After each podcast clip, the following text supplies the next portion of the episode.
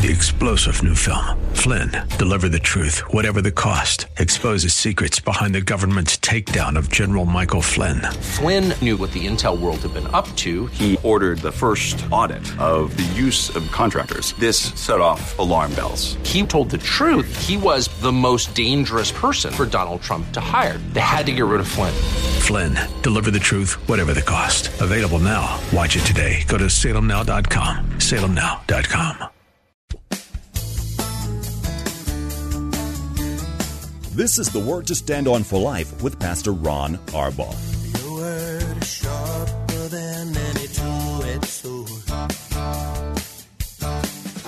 And it cuts deep into my heart. The Word to Stand On for Life is a radio ministry of Calvary Chapel in San Antonio. A live call in show here to help you answer your questions about the Bible and how to apply the Word to your daily life. For more information on Calvary Chapel, visit our website, calvarysa.com. Get your Bible questions ready and call in now to 210 340 9585. It's The Word to Stand On for Life with Pastor Ron Arbaugh.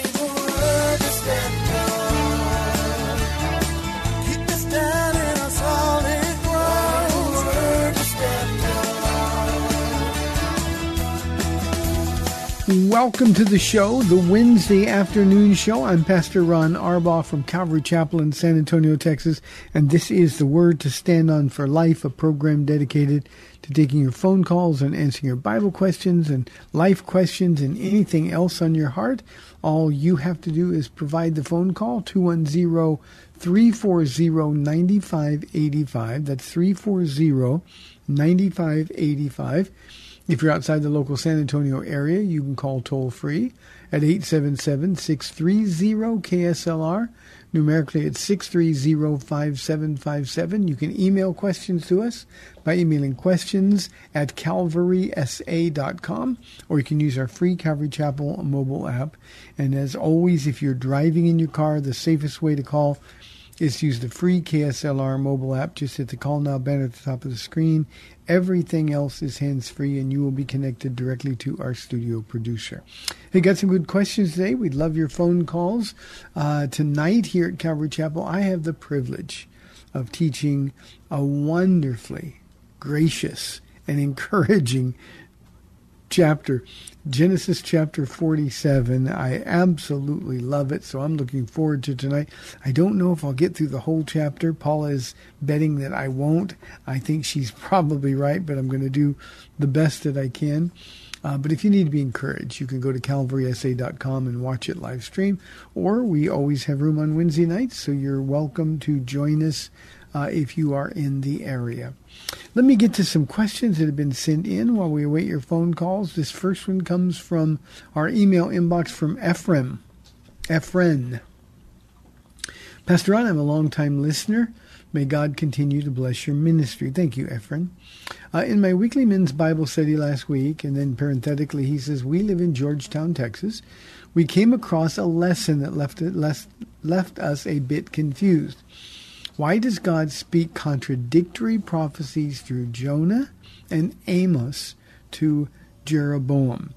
Through Jonah, God's favor is with you. Through uh, Amos, it's actually Amos, God's justice is against you. Can you explain? Um, yeah, I can explain. Uh, by the way, uh, how you guys picked up on this, Jonah, in his book, uh, doesn't address uh, Jeroboam the second at all. Um, uh, there's just a very obscure passage in uh, um, First Kings chapter, I think it's 25, um, or chapter 14. It is uh, in verse seven. Uh, I'm sorry. Let me let me start over. I'm looking through wrong numbers. It's in Second Kings 14, 25, and there Ephraim Jeroboam the second uh, was remember God used even bad kings, and and Jeroboam was a bad king. Uh, he restored the border of Israel from the entrance of uh, Hamath as far as the Dead Sea. And that's exactly what the word of the Lord said. So, what uh, God was saying to Jeroboam was, uh, Look, you're not done here. You will have success here because this was part of God's plan. Now, Jonah never told Jeroboam that God's favor was with him. He just told him that he would restore the borders of Israel. I think perhaps the assumption in your Bible study is that this was meant as a blessing for Jeroboam, when actually um, God, I'm certain, had a purpose in mind. The purpose he was uh, to preserve Israel, the northern kingdoms. So the prophecy was a description of what he would do. It was never an affirmation of his rule. And Jeroboam did not enjoy the blessings of God except as far as those blessings fit into the plan of God. So make no mistakes, uh, Ephraim, Jeroboam was not uh, a king that was approved by God or affirmed by God whatsoever. Again, that reference is 2 Kings chapter 14, verse 25. Uh, that is the only mention we have at all of uh, Jonah addressing um, the people uh, in, in, the northern kingdom. Interesting. Good question. And, uh, you know, it took me a long time to dig that up because I couldn't find where uh, Noah, I mean, Jonah and Jeroboam the second actually uh, had any interaction at all. I know that, that uh, Jonah and uh, Amos um, prophesied during the time of his reign. Uh, so they were compatriots. Whether they knew each other or not, we have no way of knowing. But I think that's the explanation. Thank you very, very much. Thanks for listening. I appreciate it. Jeffrey asks I know the Bible says Jesus is coming twice, but doesn't the rapture mean that he's coming three times? I'm unsure that there is a rapture at all. Jeffrey, the rapture of the church isn't a, a, a coming of Jesus to the earth. The Bible is you're right. The Bible says Jesus has, is coming twice, has come once, and is coming again. Um, when he was born as an infant, of course, that was his incarnation. He's coming again, according to Revelation chapter 19. Uh, he will be coming again. By the way, we're going to be starting in the book of Revelation this Friday night here at Calvary Chapel, Revelation chapter 1. Probably going to do, I think, the first nine verses in the first study, uh, but I'm really looking forward to it. Uh, but the rapture of the church, he's not coming to the earth at all. Uh, we're going to be called up, snatched up, caught up to meet him in the air. And uh, that's where he'll meet us. He'll take us to be with him uh, at the marriage supper of the Lamb. Uh, we will be at the wedding banquet that we all so long for. Uh, but that doesn't mean Jesus is coming. Uh, Jesus says um, um, to his disciples as he's speaking about his his death, he says, uh, "Don't let your hearts be troubled. Trust in God. Trust also in me. In my Father's house are many rooms, and I'm going there to prepare a place for you." And if I go to prepare a place for you, I will come back and take you to be with me where I am. 1 Corinthians 15 says we will be caught up to meet the Lord in the air. So he's not coming to the earth again. He's coming just one time uh, in the future, and that's when he comes to um, judge a Christ rejecting world. So, Jeffrey, good question. Thank you very, very much. Uh, here is an anonymous question. Why can't we make up for our own sins by doing good things instead of depending on Jesus to do it for us? Two things, Anonymous. One, to get to heaven, you have to be perfect. And the fact that you acknowledge your own sins acknowledges that you're not perfect at all. So if you're not perfect, and heaven requires perfect people, then we have to have a sacrifice for our sins who was perfect. And all of the Old Testament sacrifices pointed to this very thing. He who knew no sin became sin that we might become the righteousness of God. And anonymous, no matter what you try to do to make up for your sins, you can never wipe them out. You can never make them as though they never happened. Because Jesus died for our sins we are justified just as if I'd never sinned, is the way to remember that. We're justified, meaning that positionally we're perfect, and there will be no sin charges against us. I don't know why you would think, even for a moment, that you can make up for your sins. How can you make up for sin when you've hurt somebody, when you've broken their heart? How can you make up for your sin when you have sex with a man or woman? Your question doesn't say which you are. How can you make up for despising the body of somebody else and mistreating them that way? How can you make that up? How can you make up talking about them badly? I mean, it's not like we can make it like it never happened because there's always going to be the imprint of sin. So, Anonymous, just it, your question, uh, I'm sure to you makes sense. It makes no sense at all because we all know that we can't do good deeds. We can't do penance. We can't say enough prayers. We can't say I'm sorry enough to make the sin go away. The problem is you don't really hate your sin, and God does. Loves you. That's why he sent Jesus. But Jesus, who is perfect, is willing to give you that perfection, and that is the requirement for heaven. You know, it's like a dress code. Imagine you're going to this formal ball and, and you decide you want to wear shorts and a t-shirt. And you get to the door and they say, oh, I'm sorry, sir, you can't come in. Or I'm sorry, ma'am, you can't come in because you, you don't meet the dress code requirements.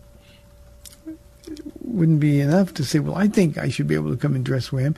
That's the dress code requirement. Well, the requirement for heaven is being perfect and only Jesus was.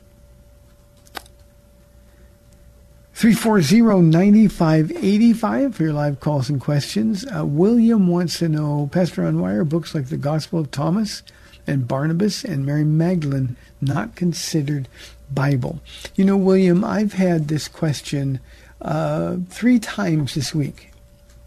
Um, just sent in to me, so I kind of jumbled them all together and included Mary Magdalene because your question initially only included Thomas and Barnabas.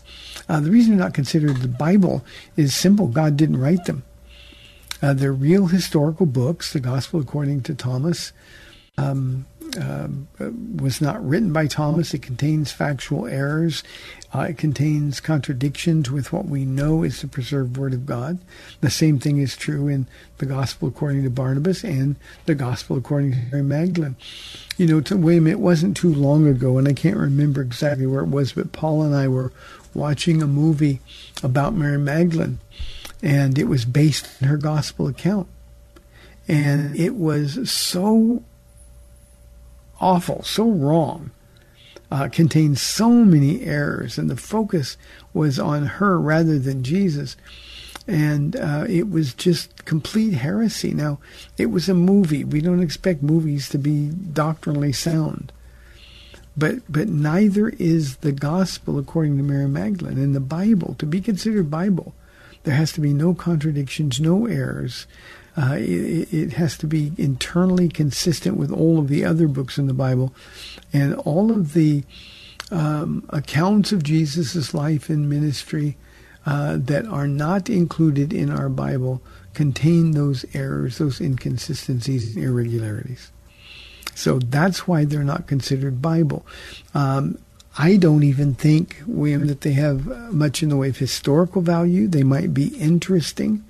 Uh, but remember, you're reading stories written by men that are in contradistinction to the parallel stories written by God and preserved for us in the Word. So that's why they're not considered Bible. It's because they are not Bible. Larry says, if God knows everything that's going to happen, and this is my insert, he does, uh, how can we have free will? Well, God's knowledge, God's foreknowledge, Larry, is not causative. In fact, it's not like God says, well, I think Ron's going to do this, so I'm going to make him do this today. No, God simply, because he lives outside of time and space, because the end and the beginning are the same to him, he knows everything that we're going to do. It's like we look at history and we can we can view history and be confident that this happened, it happened this way. That's what the historical record tells us. Well, God has even a more accurate historical record, but he also has that same record into our future. God is the I am, not the I will be or or I um, I was. He's the I am, And so everything is in the present time from the perspective of God. So yes, he knows everything that's going to happen. Yes, we also have free will, and he knows the choice that we're going to make.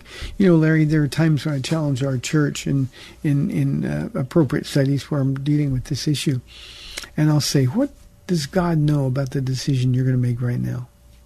What does God know? Does God know you're going to surrender your life to Him? Does God know you're going to repent of your sin? Or does God know that you're going to continue to harden your heart? You know, we like to make excuses for sin. The truth is, we all have a choice. We're going to make that choice, and God is going to know what that choice is. Again, He doesn't cause you to make the choice. That's not causative. But He knows the choice you're going to make. So never forget that He sees everything, He knows everything, and He knows even the motive behind a question like this one. Here is an anonymous question. I know God is faithful, but I feel so much pressure to always be right and to live right. I'm trying my best, but seem always to fail. You know, Anonymous, this is a, a, a problem so many of us, especially we who are men, because we're so prideful because our hearts can get so hard. We we feel like we've got to be right. We've got to be self-sufficient. People depend on us, so we we have to have the right answers. That's a lot of pressure to put on yourself. Our Bible says that God is the author and the perfecter of our faith. Paul also writes that he who began a good work in you will be faithful to complete it. He doesn't say you have to complete it or I have to complete it. God doesn't need me to take over. In fact, when I try to take over, I get in his way. So here's what you have to do. By faith, you have to depend on God's faithfulness.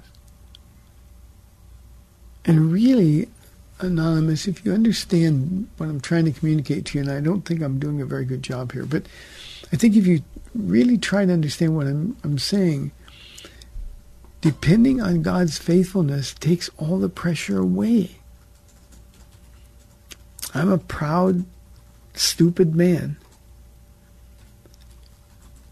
And I know what it was like, especially at the beginning of my walk, to try to always do the right thing. God, you're going to be so mad. I'm sorry I disappointed you.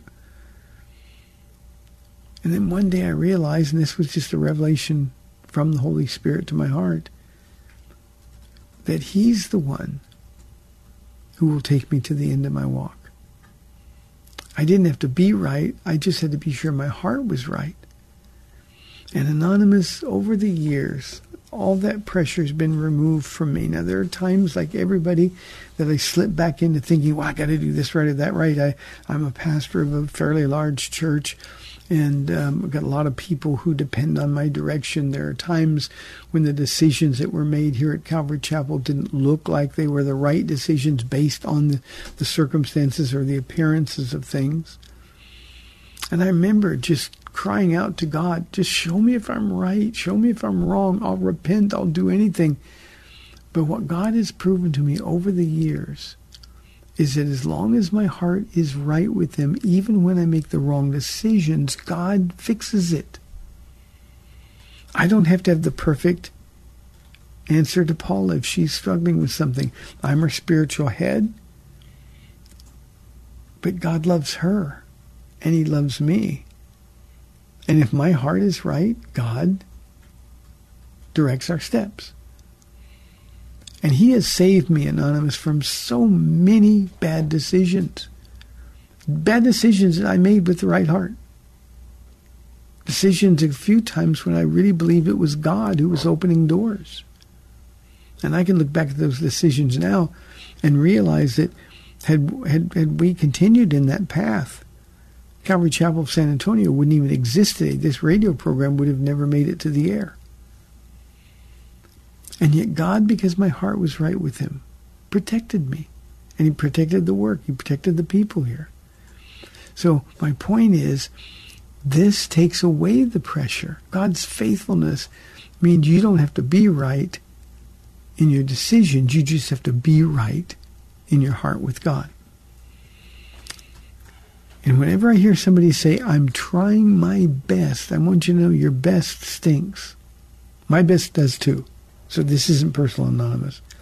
But my best is horrible. And when I'm doing my best, I'm going to fail as well. So I stop trying and I try to die to myself every day. Maybe you can remember it that way. Stop trying and start dying, and you're going to feel this big relief, this release of pressure, and you're going to be able to take a deep breath and say, Oh, thank you, Lord. Jesus said, All you who labor and are heavy laden, and you are, come to me and I will give you rest. His burden, his yoke is easy and light. And the yoke that we put on ourselves, the burden we carry, is just too much for us. So here's what you do. If you're married, Anonymous, go to your wife or go to your husband and say, let's pray about these things. I can't deal with the pressure of making a decision. Let's see what God wants to do. Be in the Word together. If you're in the Word together, God will speak to your heart. Then He's the one that's responsible and not you. So thank you very, very much. Here is a question from Patricia. I'm asking this for a friend. Is polyamorism a sin? Um, Patricia, polyamorism is a sin. It's sexual sin. It's fornication. Um, marriage, God says, is between one man and one woman, period. Not between two people of the same gender. Not between two or more. One man, one woman forever. And so, yes, it's a sin. Now, this is a fairly recent phenomenon where there will be one husband and two wives, or um, two husbands and one wife. Uh, it's just uh, it's just sexual immorality. That's what it is, and so it is sin.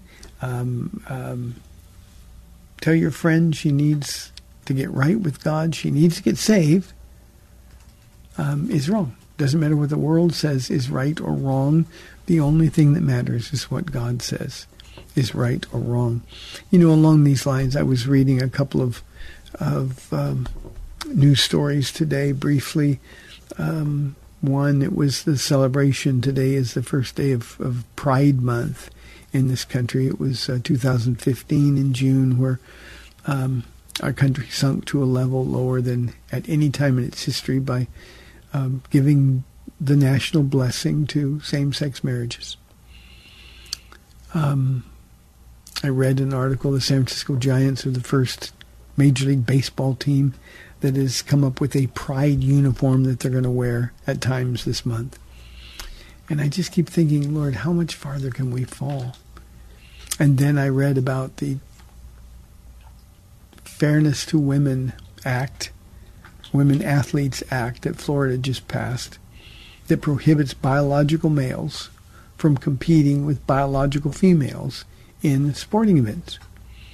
Uh, now, to most of us, that makes perfect sense. A biological male has physical advantages, strength and speed, size over women who are bio- biological females. And, uh, and, and, and the world is just now in an uproar over this. Uh, the NCAA is threatening to take away uh, championship events from Florida because of this. And I'm just thinking, wait a minute, the whole world can see this. And I think, how can we get so far away?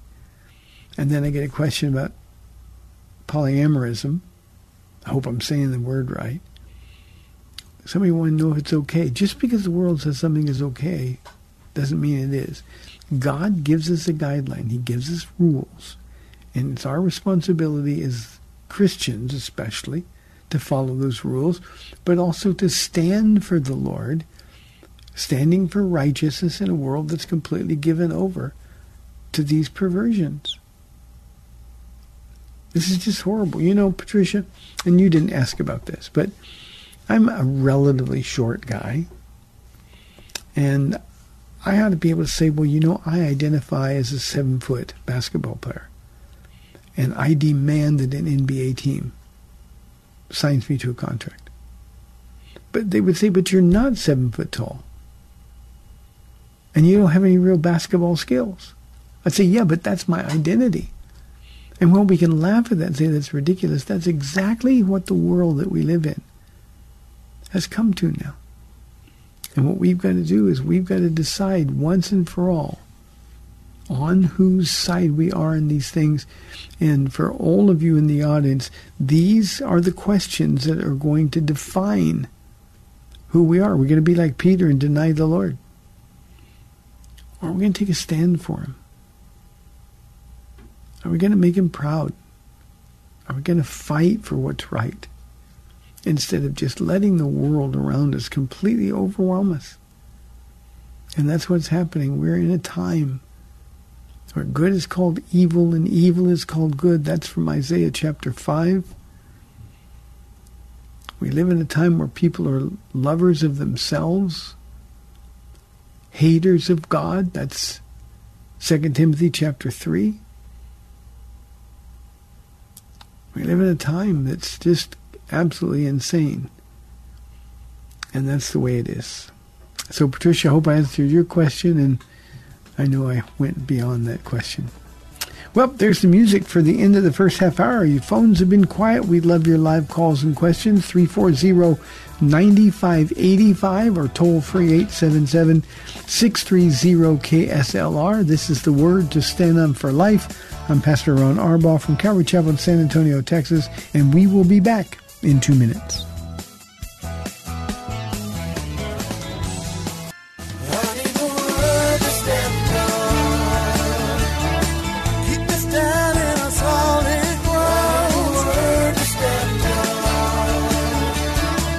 Welcome back to the Word to Stand On for Life. We're taking your calls at 340 9585 or toll free 877 630 KSLR. Now, here's Pastor Ron Arbaugh. Welcome back to the program. We've got 30 minutes left for your calls and for your questions. Here is the first question of the second half from Nacho from our email inbox. Uh, he says, I'm reading in the book of Judges, um, reading and studying the story of Samson. What stands out to me so far is the passages of chapter 13 about Samson's parents, especially his mother, Mrs. Manoah, and then in parentheses, as you refer to her, LOL. What caught my eye was her immediate response to Jesus' statement that even though barren, she was going to become a mother. Unlike Abraham's wife, Sarah, who scoffed, she actually laughed, Nacho, uh, when told that she would have a child. Mrs. Manoah, though obviously barren, receives and believes what was said to her. And so does Manoah himself. Abraham believed it was considered to him as righteousness. Would Samson's parents be considered in that same manner? They really took some steps of faith. Uh, exactly, they would be considered like that. Uh, when you believe the word of God, uh, receive the promise of yourself, then you're justified by faith.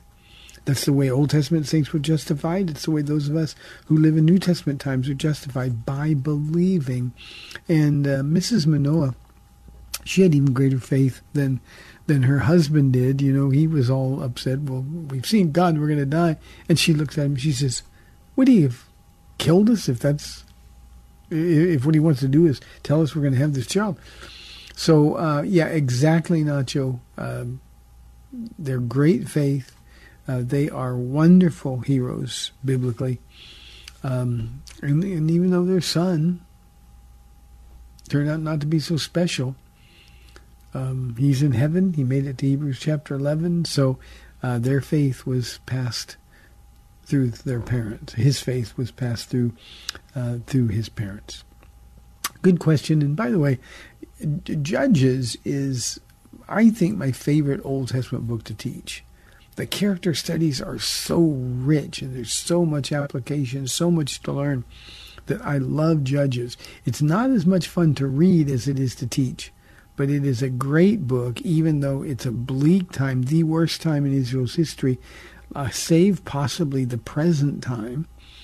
Um, and, and it's just the character studies are priceless. Here is the next question from Amber. Uh, according to 1 Peter 3, is wearing jewelry a sin? No, Amber, that's not wearing jewelry is not a sin at all. And people that read it that way and probably have said it to you that well, 1 Peter 3 says you don't wear jewelry or or makeup or anything. Um, they, they they're they're not studying their Bible. Um, the idea is that beauty, real beauty, comes from the the the unfading faith of a woman who loves God. This, of course, is the place where where uh, Peter says, uh, "You are her daughters, Sarah's daughters." Um, if you believe, if, if if if you have faith, so um, no, wearing jewelry is not a sin. Wearing makeup is not a sin. Um, having short hair for women is not a sin. Um, th- that's just a, a, a, bad exegesis of the passage of Scripture. So um, wear the jewelry you want to wear, wear the makeup you want to wear. Remember, the, the, the woman of God dresses modestly, um, but certainly jewelry and makeup and other things uh, have no bearing on modesty whatsoever. So feel free. Uh, you're probably either being influenced by a, a wildly Pentecostal church, very legalistic, um, and they, they just don't understand it. It's just bad Bible scholarship. Here's an interesting question from Theo. Theo, this is about the third time you've sent me a really interesting question. He says, Pastor, and how much should first century church fathers influence our view of communion? Um, Theo, I don't think they should influence our view of communion at all. Um, you look at the first century church, you can go through the book of Acts and through the epistles of Paul. And in the first century, those people that established churches, there was already false teachers flowing around, uh, floating around. There, there was already doctrinal division. Paul um, rips the Galatians. Oh, foolish Galatians, he says. What's happened to you? You were running a good race. Who cut in on you?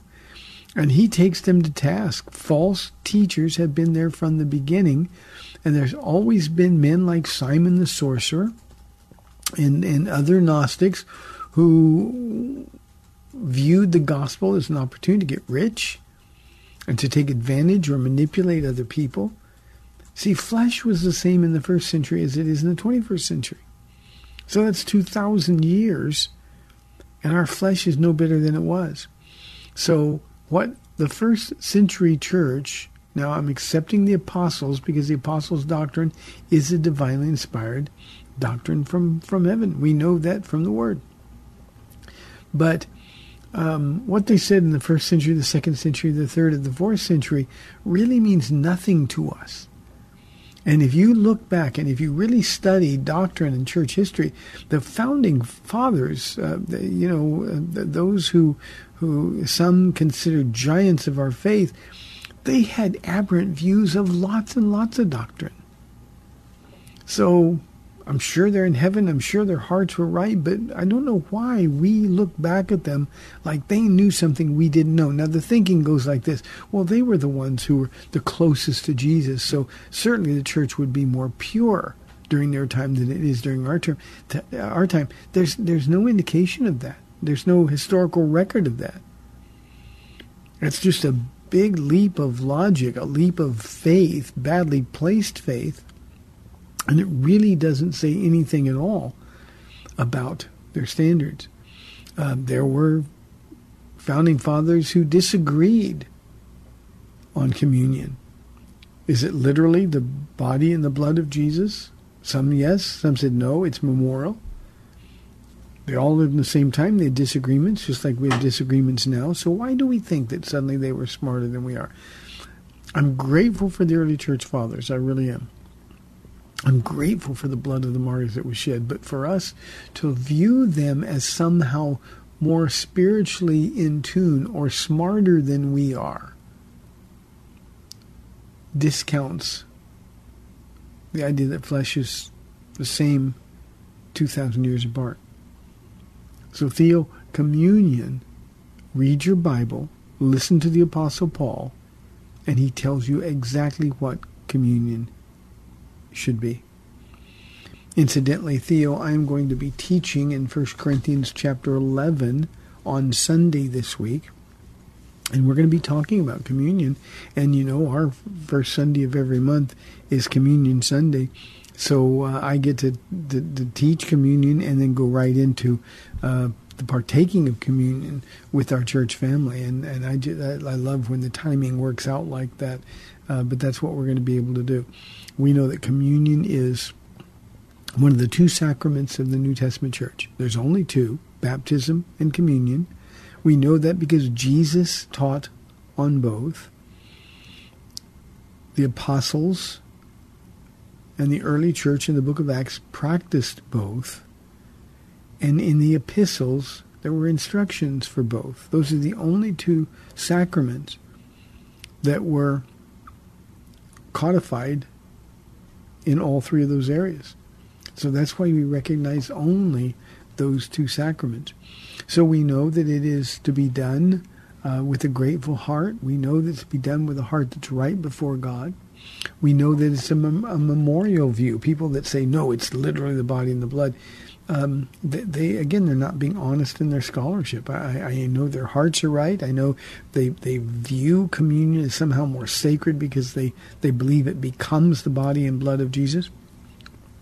The reality is, it does not. It is a memorial. Jesus said, "Whenever you do this, do this in remembrance of me." That's memorial. It can't be viewed any other way. So we got all these church traditions that the passed all the way down from the first century church fathers and second and third century and fourth century church fathers as well.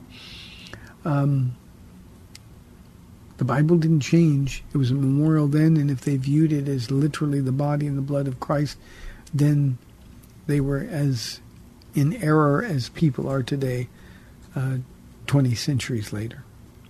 Thank you, Theo. Appreciate it. 340-9585. We're almost halfway through the second half hour, and we no calls. We'd love your calls. Laura says, "What is the difference between being convicted and feeling condemned?" Um, Laura, it's a huge difference. Sometimes the difference is a little hard to discern. However, being convicted by the Holy Spirit of sin is a wonderful thing. Paula just tickles me. She'll say all the time, "I love conviction. I love conviction." Uh, I wish I was spiritual enough to say that. I don't love conviction because I don't like being wrong. But when I'm convicted, the Holy Spirit drives me to Jesus.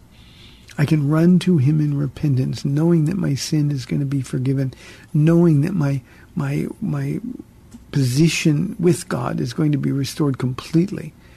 If you confess your sins, he, God, is faithful and just to forgive you and purify you of, from all unrighteousness. So conviction tells us well, I can run to a gracious, forgiving, loving Father. And the minute I do, the minute I confess, he says, okay, and he wipes the sin away. It's as far from me as east is from west. That's what conviction does. It drives me to Jesus. Condemnation, on the other hand, Romans 8 1, as you know, says there is now no condemnation for those who are in Christ Jesus.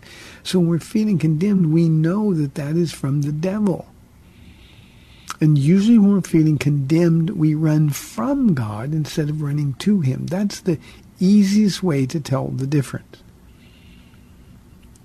I don't feel like I can read the Bible because I'm just not holy enough. I, I, I know I should go to church, but you know, I just feel so out of place because I'm so wretched. Those are the kind of games that the enemy plays with us. And so we run from God instead of running to God. That's the difference between conviction and condemnation. If you are being condemned, you know it because you feel so out of place. You feel like you can't go near God. He's holy and you're not. And that's just the enemy lying to you, Laura. So please, please, please. Um, conviction drives you to God, comes from God, drives you to God. Condemnation comes from the devil and drives you away from God. And that ought to be pretty easy to discern that difference. Good question. Thank you very, very much. Here is an anonymous question. How far should grown married children go in submitting to their parents? Once you say, I do, grown married child of godly parents, I hope your parents are godly, um, then you're out from under their authority at all. Now, we still want to honor our parents.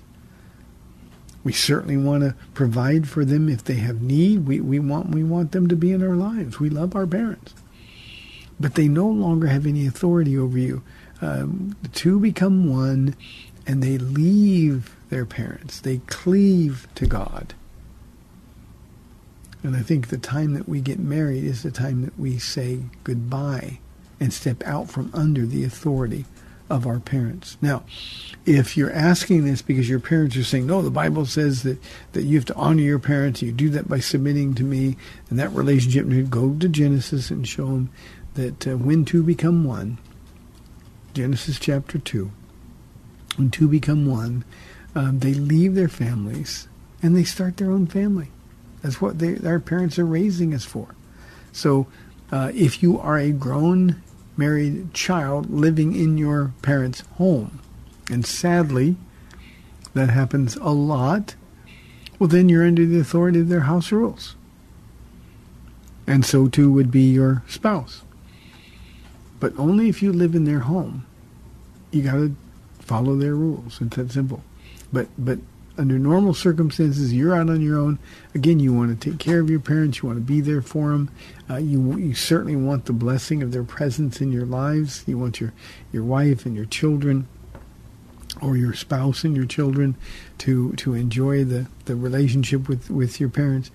Um, but but you have no responsibility any longer to being obedient to your parents. It's time to go out and forge your own path?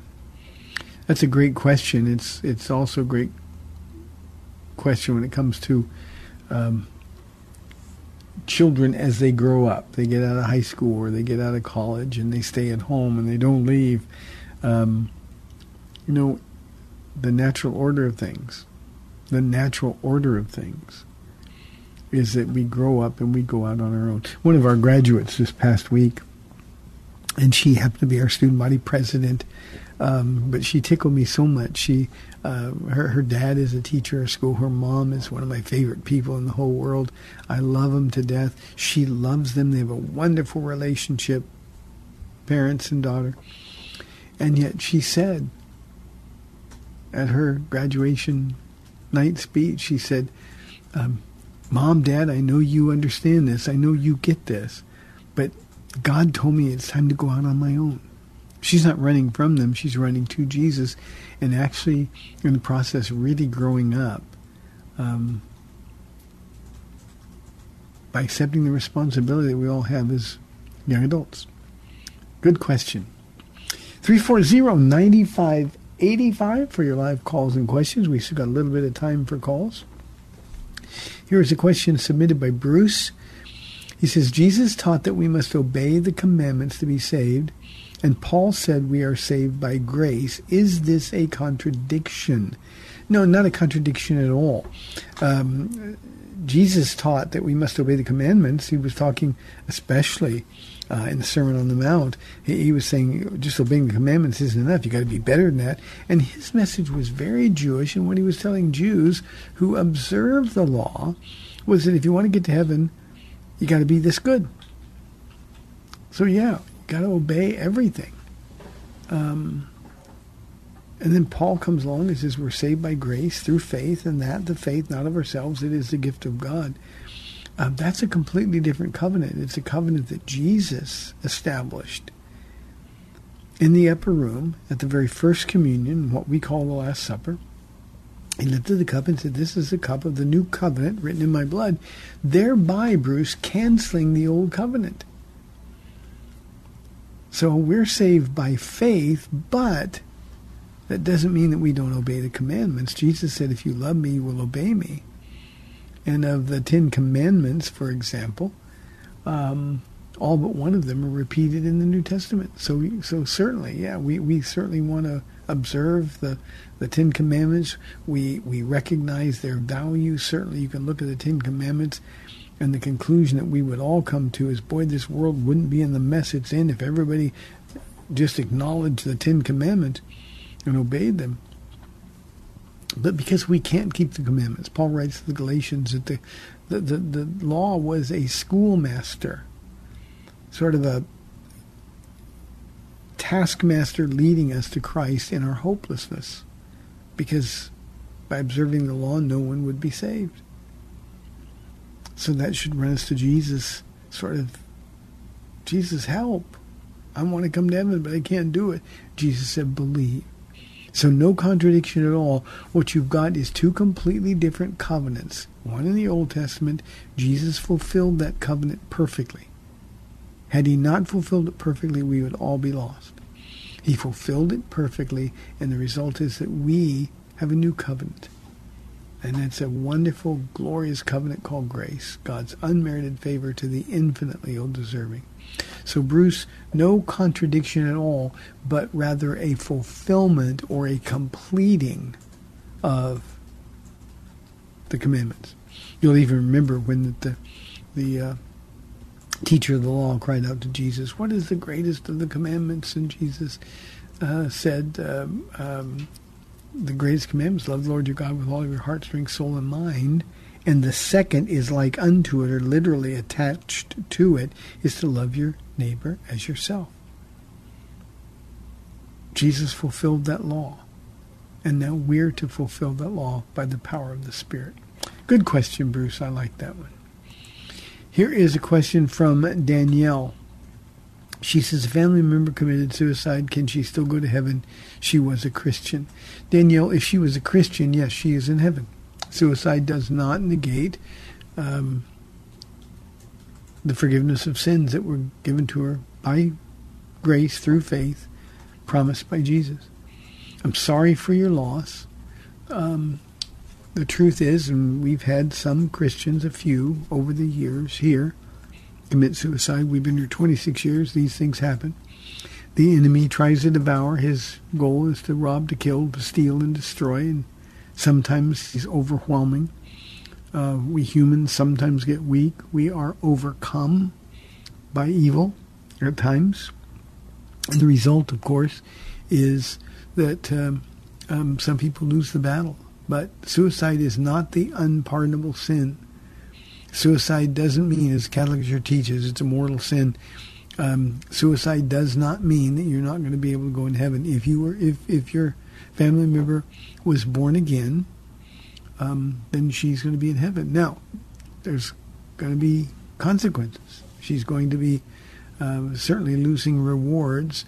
And when she stands before Jesus, or when she stood before Jesus, she's going to recognize the gravity of her sin. She's going to recognize how that grieved the, the Lord's heart. It's going to be a very sad time. But she's still going to get in if, in fact, she was born again. So there's your hope. Um, your statement, she was a Christian. Uh, if that is true, it means that she is going to be in heaven. Sometimes the enemy wins.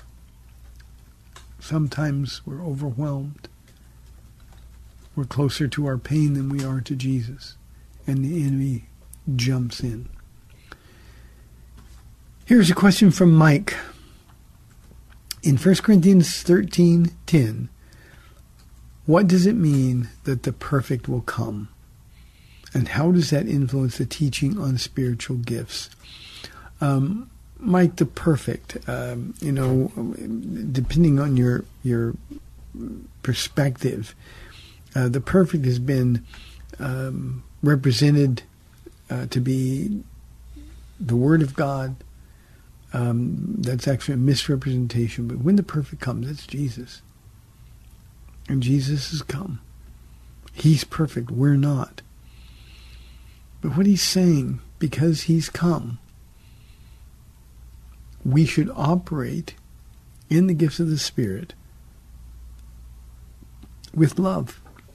Now, this is important. I'm going to be teaching not this week, but starting next week on the spiritual gifts. We're going to be in 1 Corinthians chapter 12. And you take those three chapters, and what Paul is doing is he's he's he's scolding. I mean, he's rebuking the Corinthians for the carnal use of the gifts of the Spirit, doing doing it with the wrong heart. And um, um, when we're when we're doing that, then we're not operating in love. First Corinthians chapter thirteen is often called the love chapter, and rightly so. Um, it just means that, that that our motive in moving in the gifts of the Spirit is not love. When we do it in an out of control order, when there's there's disorder in our church. It's when everybody's speaking in tongues at the same time, or people are flopping around on the floor. That's not order, and and they're not functioning according to 1 Corinthians chapter 13. So what that means, it doesn't mean that uh, those who would say, as John MacArthur is an example, he would say, well, when the perfect has come, when this was written, he didn't have the Word of God, but now we have the perfect, pure Word of God. And, and while he's true on that, it doesn't mean the gifts have ceased because the perfect is Jesus. We won't need to operate in spiritual gifts when we're in heaven with Jesus or when we're in the millennial reign with Jesus. We'll be like Jesus. Our bodies will be glorified, physical bodies like his, and without a sin nature. So the perfect to come is Jesus. It's not the Word of God. And it doesn't indicate at all that the gifts of the Spirit have ceased to exist in the church. We are here at Calvary Chapel, a charismatic church, but we are charismatic utilizing the boundaries that have been given to us, especially in 1 Corinthians 12 and 1 Corinthians 14, so that we can be sure always that we're functioning in love. So, Mike, the perfect to come is not the Word. The perfect to come is Jesus. And uh, one day he'll be here. We'll be with him. And then um, we'll know the Holy Spirit personally instead of treating him like he is just a provider of these gifts that we can use any way we want to. No, can't do that at all. Good question, Mike. Thank you very, very much. Well, we are out of time today. Paula will be live in studio with me tomorrow on the date day edition of the program. We would love your live calls and questions. I have no idea what Paula's going to talk about, but it's always interesting. Uh, tonight, Isaiah, Isaiah it's, uh, what I saying? We're in chapter 47 of Genesis. See you tomorrow at 4 o'clock on AM 630 The Word. Bye-bye.